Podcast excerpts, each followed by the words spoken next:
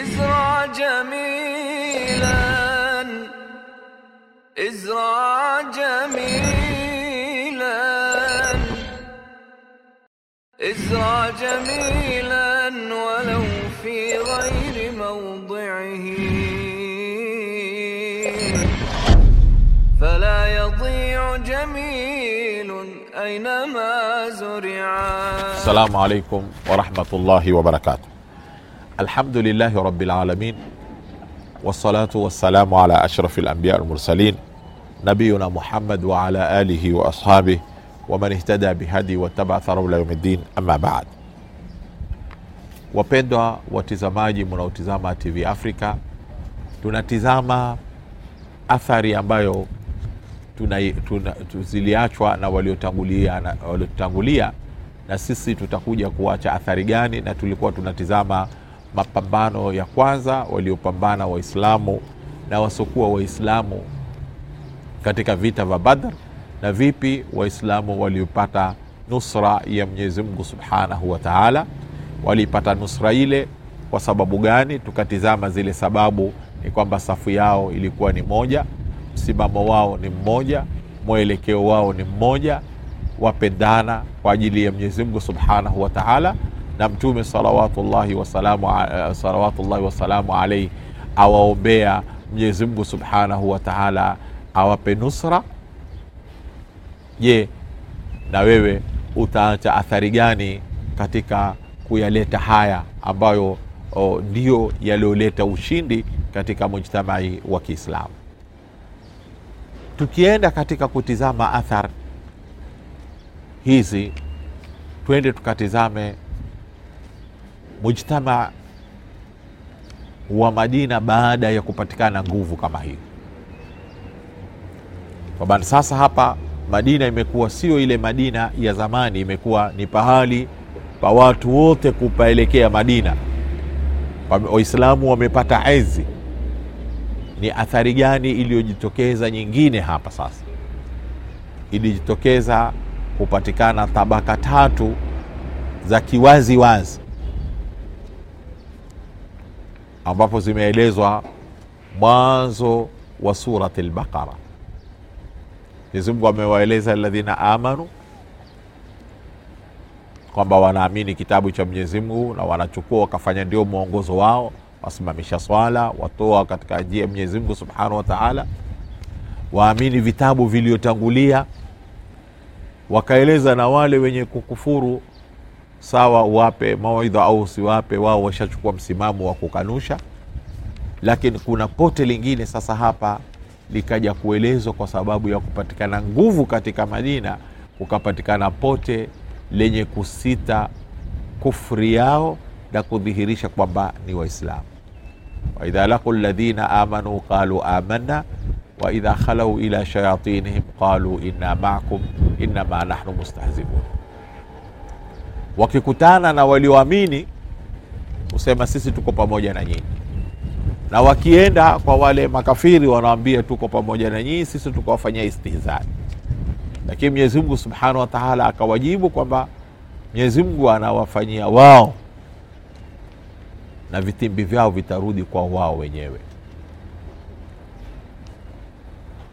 Kubwa ambalo nataka tuliangalie na ndiyo darsa tunaoitaka tuipate hapa ni baina ya namna mtume salllahu alaihi wasallam alivyotamaliana na hawa watu wa nifaq. Walikuwa wanaswali pamoja na yeye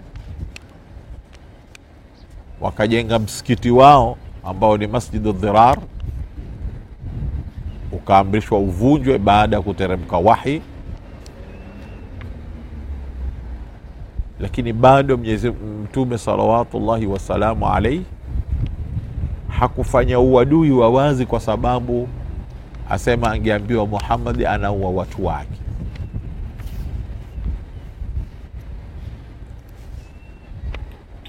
Huu ni msimamo mmoja. Ni darsa moja tunaloipata hapa. Namna ya kutaamaliana na wanafiki. Kisha akampa mmoja katika masahaba majina ya wote wale. Kuonyesha kwamba mtume salllahu alaihi wasallam hakupenda ule uchafu uenee kwa kila mtu. Hii ni darsa nyingine tunaipata ya kwamba sisi tunapojua mabaya haifai tuyaeneze kwa kila mtu mabaya yale kwa sababu watu hueneza mambo mazuri hawaenezi mambo mabaya.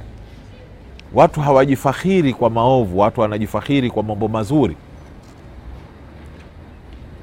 Kwa hivyo hapa kuna mafundisho makubwa katika mafundisho ya bwana mtume muhammad salllahu alaihi wasallam kuonyesha kwamba namna gani mtume salllahu alehi wasallam ametaamaliana na unsur ya watu wenye nifaq katika, katika madina vipi mtume salllahu alehi wasallam ametaamaliana nao?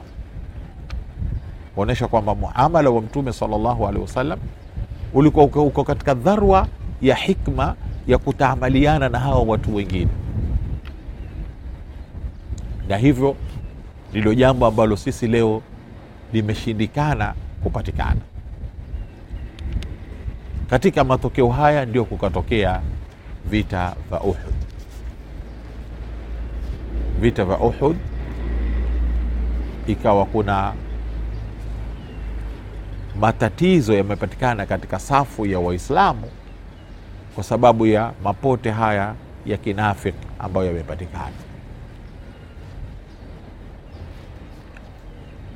Kwenye vita vya uhud kuna na darsa lingine kubwa sana kwamba mukhalafa wa kisharia unaweza kuwapelekea watu wakakosa ushindi pale Ruma walipoambiwa musiteremke Jabal Ruma, hata mkituona twaliwa na ndege, nyinyi musiteremke. Walipoona ushindi ushapatikana kwa Waislamu wakateremka kuvunja amri moja ya Mtume sallallahu alaihi wasallam. Walipata misukosuko Waislamu, misukosuko ile iliyowapata mpaka Makureshi wakatangaza kwamba Muhammad amekufa, Mtume sallallahu alaihi wasallam. Mwenyezi Mungu subhanahu wa taala akairegesha tena nusra kwa Waislamu baada ya kuwapa darsa kwamba musikhalifu amri ya Mtume sallallahu alaihi wasallam. Suala ni kwamba twahalifu amri ngapi za mtume sallallahu alaihi wasallam. Ikiwa amri moja tu, musiteremke juu ya jabali, wakateremka ikawa ni sababu ya kupata mtihani mzito. Je, sisi ambao saa zote twakhalifu amri za Mwenyezi Mungu na mtume, vipi tutapata nusra ya Mwenyezi Mungu subhanahu wa taala, kuonyesha kwamba tukitaka kupata nusra ya Mwenyezi Mungu subhanahu wa taala ni lazima tuchunge zile amri za Mwenyezi Mungu subhanahu wa taala, ni lazima tuchunge maamrisho ya Mtume sallallahu alaihi wasallam wa hali ya juu kabisa, ndio tupate nusra ya Mwenyezi Mungu subhanahu wa taala. Tukitaka nusra ni lazima zile adabu za kisharia mujtamai wetu uzichunge ndio tupate nusra ya Mwenyezi Mungu. Ikawa sasa tokeo la vita vya Uhud mpaka Mtume sallallahu alaihi wasallam akamkosa ami yake, na ambayo ni jambo lilomhuzunisha sana.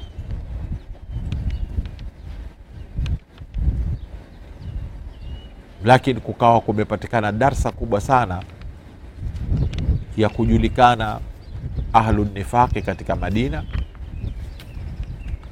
na kujulikana hatari ya watu kwenda kinyume na mafundisho ya Mtume sallallahu alaihi wasallam, kwamba wakati wote tukiteleza tukenda kinyume na mafundisho ya Mtume sallallahu alaihi wasallam huenda tukakosa uh, tukakosa nusra ya Mwenyezi Mungu subhanahu wa taala. Kwa hivyo nusra yafungamana na namna ya sisi tunavyoshikamana na dini ya Mwenyezi Mungu subhanahu wa taala. tukishikamana na dini ya mwenyezi mungu tutapata nusra ya mwenyezi mungu subhanahu wa taala. Lakini tukitoshikamana na mafundisho ya mwenyezi mungu subhanahu wa taala tunakosa nusra. Mwenyezi mungu subhanahu wa taala atupe taufiki atujalie min alladhina yastamiuna alqaula fayatabiuna ahsana wassalamu alaikum warahmatullahi wabarakatuh إزرع جميلا. إزرع جميلا. إزرع جميلا ولو في غير موضعه. فلا يضيع جميل أينما زرعا